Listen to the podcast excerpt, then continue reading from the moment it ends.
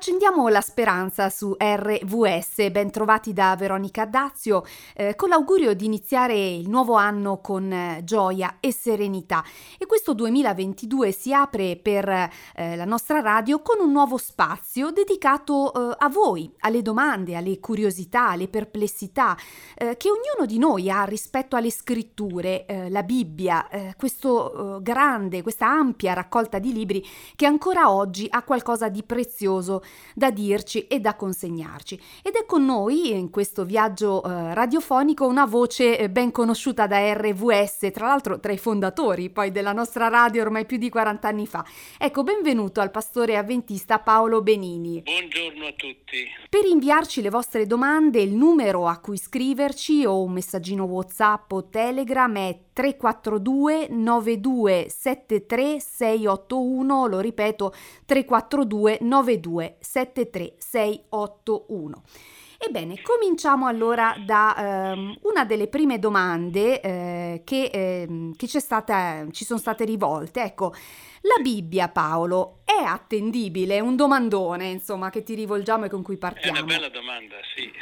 È una domanda che mi stimola. Allora, se vogliamo guardare alla Bibbia nel corso degli ultimi, diciamo così, tre secoli, Diciamo che fino a 25-30 anni fa erano molti gli argomenti per cui qualcuno poteva avere dei dubbi sulla sua attendibilità, perché non avevamo prove che il testo che abbiamo sotto mano oggi non fosse stato manomesso. Questo perché? Perché si sono, si sono visti tanti, tanti eh, episodi, tante, tante testimonianze di libri che nel corso degli anni hanno subito delle mutazioni o sono state fatte delle aggiunte. Perché questo? Perché purtroppo nel passato non c'erano gli strumenti che abbiamo adesso per eh, la, la conservazione e la trasmissione dei testi. In una grande stanza, immaginate adesso una stanza di 35-40 metri quadri, c'era una, una sessantina di banchi con un podio, uno cominciava a leggere e gli altri scrivevano era questo il metodo con cui si copiavano la Bibbia e si sono trovate negli scritti, in tanti scritti, delle, sono subentrate delle parole che non c'entravano niente con il testo. Mm. Con que- ad esempio uno dettava, faccio, uso un testo classico, nel, nel mezzo del cammin di nostra vita mi ritrovai in una selva oscura dove la diritta via era smarrita. Capite che sto recitando il primo brano della commedia dell'inferno di Dante. Mentre uno dettava, dall'altra parte, ah, fermati che mi è finito, mi si è spuntato il pennino. E uno che era molto attento a scrivere tutto quello che sentiva, aggiungeva fermati che si è spuntato il pennino. E in, questo, e in, questo, modo non eravamo nelle condizioni di poter eh, avere la garanzia che la Bibbia fosse attendibile dal punto di vista della trasmissione del testo. Ma le cose sono poi evolute, è arrivata la stampa a caratteri fissi, quando fu inventata la stampa con Giovanni Gutenberg mille, alla fine del 1400, eh, il primo libro ad essere riprodotto in quei caratteri per essere moltiplicato fu la Bibbia. Sì. E abbiamo ancora in circolazione, leggevo qualche tempo fa in un giornale, in un quotidiano, che ci sono circa 30 copie di quella Bibbia, eh, di sicuro 30 copie, probabilmente ce n'è qualcuno in più che non è stata eh, catalogata, di Bibbie che sono state stampate in quella prima stampa della Bibbia con la stampante, uso la parola stampante, era un torchio ed è un viaggio davvero molto interessante e anche mh, a tratti affascinante, quello che va alle origini e alla storia eh, delle scritture eh, e che eh, incontra poi il tema della sua autenticità, della sua affidabilità, lo stiamo vedendo, anzi ascoltando qui con eh, il pastore avventista Paolo Benini. Eh, a tra poco quindi dopo un po' di musica e continueremo a parlare di questi argomenti. E siamo sempre su RVS Accendi la Speranza, con noi il pastore avventista Paolo Benini, con il quale stiamo compiendo un viaggio, eh, diciamo, alle origini delle scritture della Bibbia. E poco fa Paolo stavi aggiungendo un nuovo elemento che depone a favore dell'autenticità delle, delle scritture. Allora, questo che vi ho detto della giusta trasmissione del testo, della corretta trasmissione del testo, è stato un primo elemento di criticità nei tempi passati, ma ce ne sono altri, anzi ne sono sorti molti altri. Per esempio, ci sono delle, nel, nel testo biblico dei racconti che fanno menzione di fatti, di luoghi che gli studiosi dicono ma non c'è nessuna testimonianza extra biblica che confermi questo luogo. E adesso ve ne racconto una. Nel libro delle cronache si parla di una città che si chiamava, che era eh, menzionata con il nome di Sharhaim. Questa città, dal nome che portava, significava città dalle due porte, Shar e porta, Haim e duale, città delle due porte. E gli studiosi dicevano, ma non è possibile, questo qui non ha senso, non, non è attendibile questa affermazione, non risponde al vero, perché nel passato il punto più debole un, per entrare in una città erano le porte con, una, con un tronco d'albero potevano benissimo abbattere una porta. Possibile che abbiano fatto una città con due porte. Eh, fatto sta che per questo qui, diversi brani della Bibbia sono stati considerati non, no, non riferenti a fatti veri. Ma eh, nel 1997 un archeologo americano molto eh, autorevole, ancora di più dopo l'ultima scoperta di cui adesso vi parlo, un certo Michael Hazel, eh, si fece fare dal suo amico che lavorava alla NASA attraverso il satellite delle foto speciali per vedere se in una determinata area della Palestina di Israele poteva esserci una città che era stata nel tempo sepolta.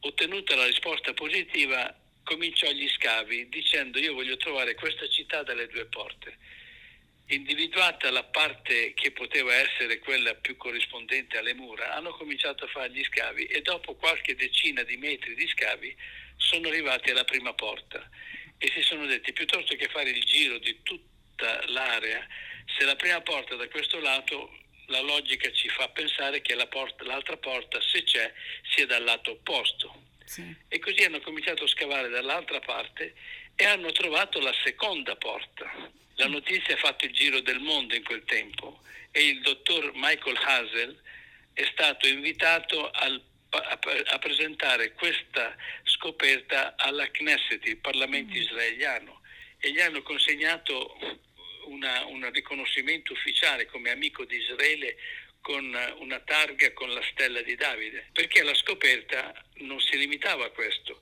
Nella seconda porta, mentre facevano gli scavi, eh, eh, sollevando, portando via terra, sì. hanno trovato dei pezzi di anfora e in uno di questi c'era una scritta in ebraico antico che era appena tratteggiata. L'hanno portata al centro di eh, ricerca del, di un ospedale della California e hanno cercato di, di, di decifrare quella scritta e dopo diversi mesi di studio hanno trovato scritto su quella pezzo di anfora King Davide, re di Israele. Questa è stata la notizia ancora più fragorosa per gli ebrei, perché come in tante altre eh, realtà religiose, anche in Israele i critici non sono mancati Chiaro. e molti critici hanno dubitato dell'esistenza di Abramo, di Isacco, di Giacobbe, di Mosè, dell'esodo, dei fatti che li riguardano e anche di Davide che sarebbe stato invece il primo re, il fondatore del regno, il vero fondatore del regno di Israele. Questa notizia, il ritrovamento della, port- della doppia porta in questa area che era un'area deserta e la scritta di Davide, re di Israele, una scritta che dopo gli studi col carbonio 14 risultava coincidente con il racconto biblico e con la cronologia biblica che risale all'esistenza di Davide intorno al 1100 a.C. Ecco, se nel passato c'erano dei dubbi su fatti, luoghi, situazioni particolari, l'archeologia ha portato alla luce tante scoperte che oggi possiamo dire senza ombra di essere smentiti eh, che la Bibbia è attendibile. Bene, siamo sempre in collegamento con il pastore avventista Paolo Benini eh, che ci sta eh, aiutando a compiere un viaggio ehm, appunto attorno alle parole della scrittura, alla loro attendibilità. Eh, abbiamo poco fa visto come l'archeologia eh, conferma nel corso poi delle scoperte, del, degli sviluppi insomma storici, delle ricerche, conferma eh, l'attendibilità delle scritture. E una seconda domanda che ci arriva e che si può dire che è connessa a questa precedente che abbiamo trattato è come credere all'autorità della Bibbia. Cosa ci dice a proposito Paolo? Eh, questa è una, una domanda pure stimolante. E avevo pensato di dare un terzo elemento, ma la domanda me lo introduce questo terzo elemento ancora meglio. L'archeologia oggi ampiamente, e potremmo parlare per ore e ore sulle recenti scoperte, per esempio non era mai stato trovato un testo, un, un ritrovamento archeologico sul quale era riportato il nome di Gesù. Mm. Nel 2003 è stato trovato nel, nella strada, lungo la strada che da Gerusalemme va al Giordano e quindi al Mar Morto, in uno scavo archeologico è stato trovato un ossario eh, dove è scritto sopra Davide, figlio di Giuseppe, fratello di Gesù, scritto sulla pietra. Sì. Questa è la prima scoperta ed è recentissima, proprio qualche settimana fa il professor Catalano di Bergamo sì. ha tenuto un webinar dove hanno partecipato più di 300 persone proprio a dimostrazione di questa scoperta archeologica strepitosa. Ma ne dico un'altra che risponde meglio alla tua domanda.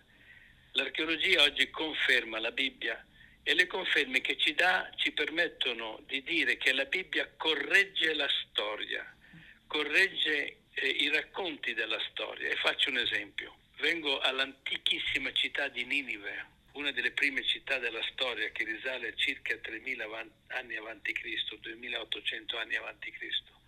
Questa città ha avuto una lunga storia e diversi re che si sono succeduti al suo, al suo governo.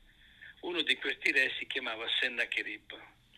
Nella Bibbia si parla di Sennacherib e si dice che Sennacherib tentò di eh, conquistare Gerusalemme ma una mattina si è alzato, il suo esercito era tutto, i suoi soldati erano tutti morti. Questo racconto già sa dell'incredibile.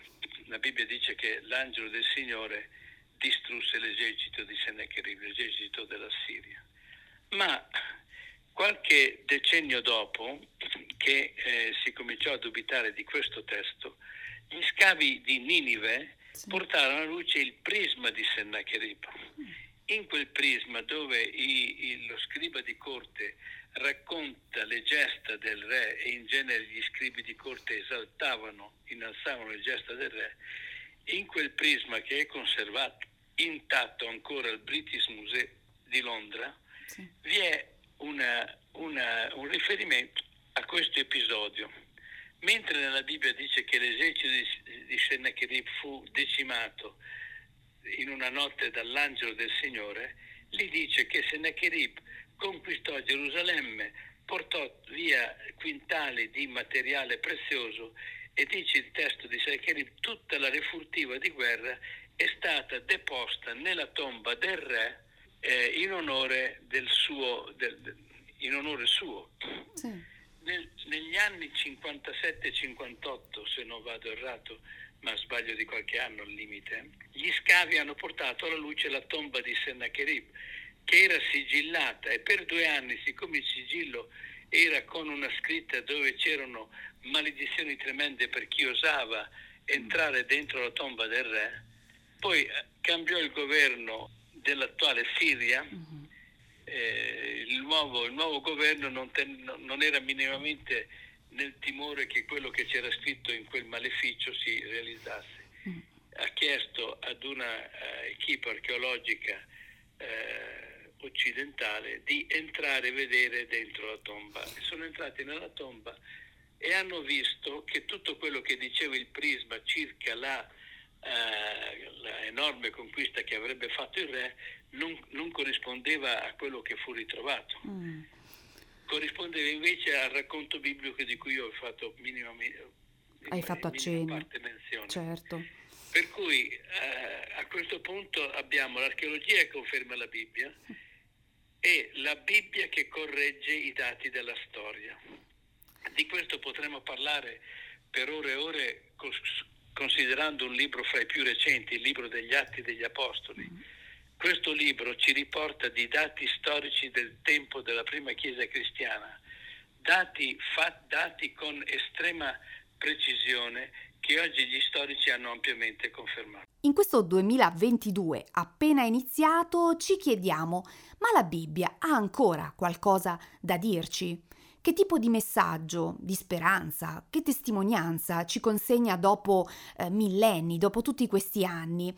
E eh, in questo spazio radiofonico, siamo su RVS Accendi la Speranza, io sono Veronica Dazio, è rimasto eh, in collegamento telefonico con noi il pastore avventista Paolo Benini, con il quale stiamo eh, cercando di dare delle risposte a dei quesiti, degli interrogativi, delle eh, curiosità, perplessità che ci arrivano proprio da voi ascoltatori ascoltatori e eh, a questo proposito vi eh, invito a mandarci un messaggino eh, o mh, mm, per iscritto oppure vocale via WhatsApp o Telegram al numero 342 92 73 681, lo ripeto 342 9273 681 oppure potete contattarci su Facebook alla nostra pagina RVS Accendi la Speranza proprio per rivolgerci le vostre eh, domande a proposito della Bibbia. E siamo partiti in questa prima trasmissione dell'anno con un domandone. Ma la Bibbia è autorevole, la Bibbia è attendibile, mi posso fidare?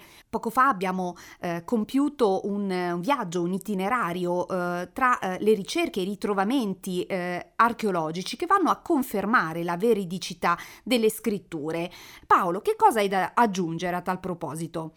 Nel 1950 Kathleen Kenyon fece gli scavi per ritrovare la Gerico della Bibbia. La Gerico della Bibbia, Kathleen Kenyon, non fu trovata e Kathleen Kenyon disse quello che abbiamo trovato dimostra che il racconto di, del libro di, di Giosuè non corrisponde a verità, non esiste la Gerico. Nel 1996 fino al 2003 l'Università Sapienza di Roma ha eh, finanziato e inviato un'equipe di archeologi per scoprire qualcosa in più su Gerico.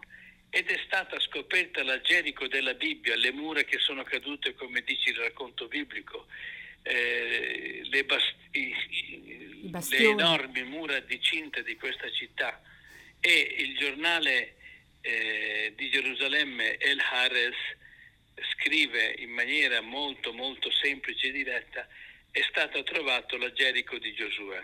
La conferma dei fatti biblici, e vi ho raccontato questo, potrei raccontarne altri, perché oggi veramente, eh, volendo dare una risposta finale alla tua domanda, siamo nelle condizioni di poter credere che la Bibbia aveva ragione. E la Bibbia aveva ragione, è proprio il titolo di un libro, forse il libro più famoso di Werner Keller, ormai un classico eh, che è stato tradotto in 24 lingue, venduto in milioni di copie. Pensate, mm, la sua prima pubblicazione risale al 1955, è stato oggetto di studio, di seminari, di ricerche, un buon punto di partenza anche per cominciare ad avvicinarsi al, allo studio, alle origini delle, delle scritture. Ed è proprio quello che abbiamo cercato di fare oggi assieme al pastore avventista Paolo Benini che ci sta aiutando a rispondere a uh, dei quesiti, ai uh, vostri interrogativi le vostre domande, perplessità, curiosità in relazione proprio alla Bibbia, che ancora oggi, eh, in questo 2022 appena iniziato, ha qualcosa da, eh, da dirci, da consegnarci, da testimoniarci, insomma parla eh, ancora al nostro cuore eh, questa, eh, questo, questa, collezione di libri che è eh, la Bibbia, perché è proprio questo anche l'origine, l'etimologia della parola Bibbia. bene, abbiamo approfondito eh, la domandona per eccellenza, ossia possiamo fidarci della Bibbia? È autentica, è autorevole. Paolo ha aiutato a risponderci anche con eh, l'ausilio, con il riferimento a eh, ritrovamenti archeologici, a testimonianze che ci arrivano dalla storia e dal, dagli studi comunque più eh, moderni, accreditati. Allora non resta che eh, ricordarvi che il numero al quale inviarci le vostre domande, le vostre curiosità è il 342 92 73 681, lo ripeto 342 92 73 681, inviateci le vostre domande per Veronica e Paolo e eh, l'appuntamento è mh, da parte mia, da Veronica Dazio, per sabato prossimo alle ore 8 del mattino.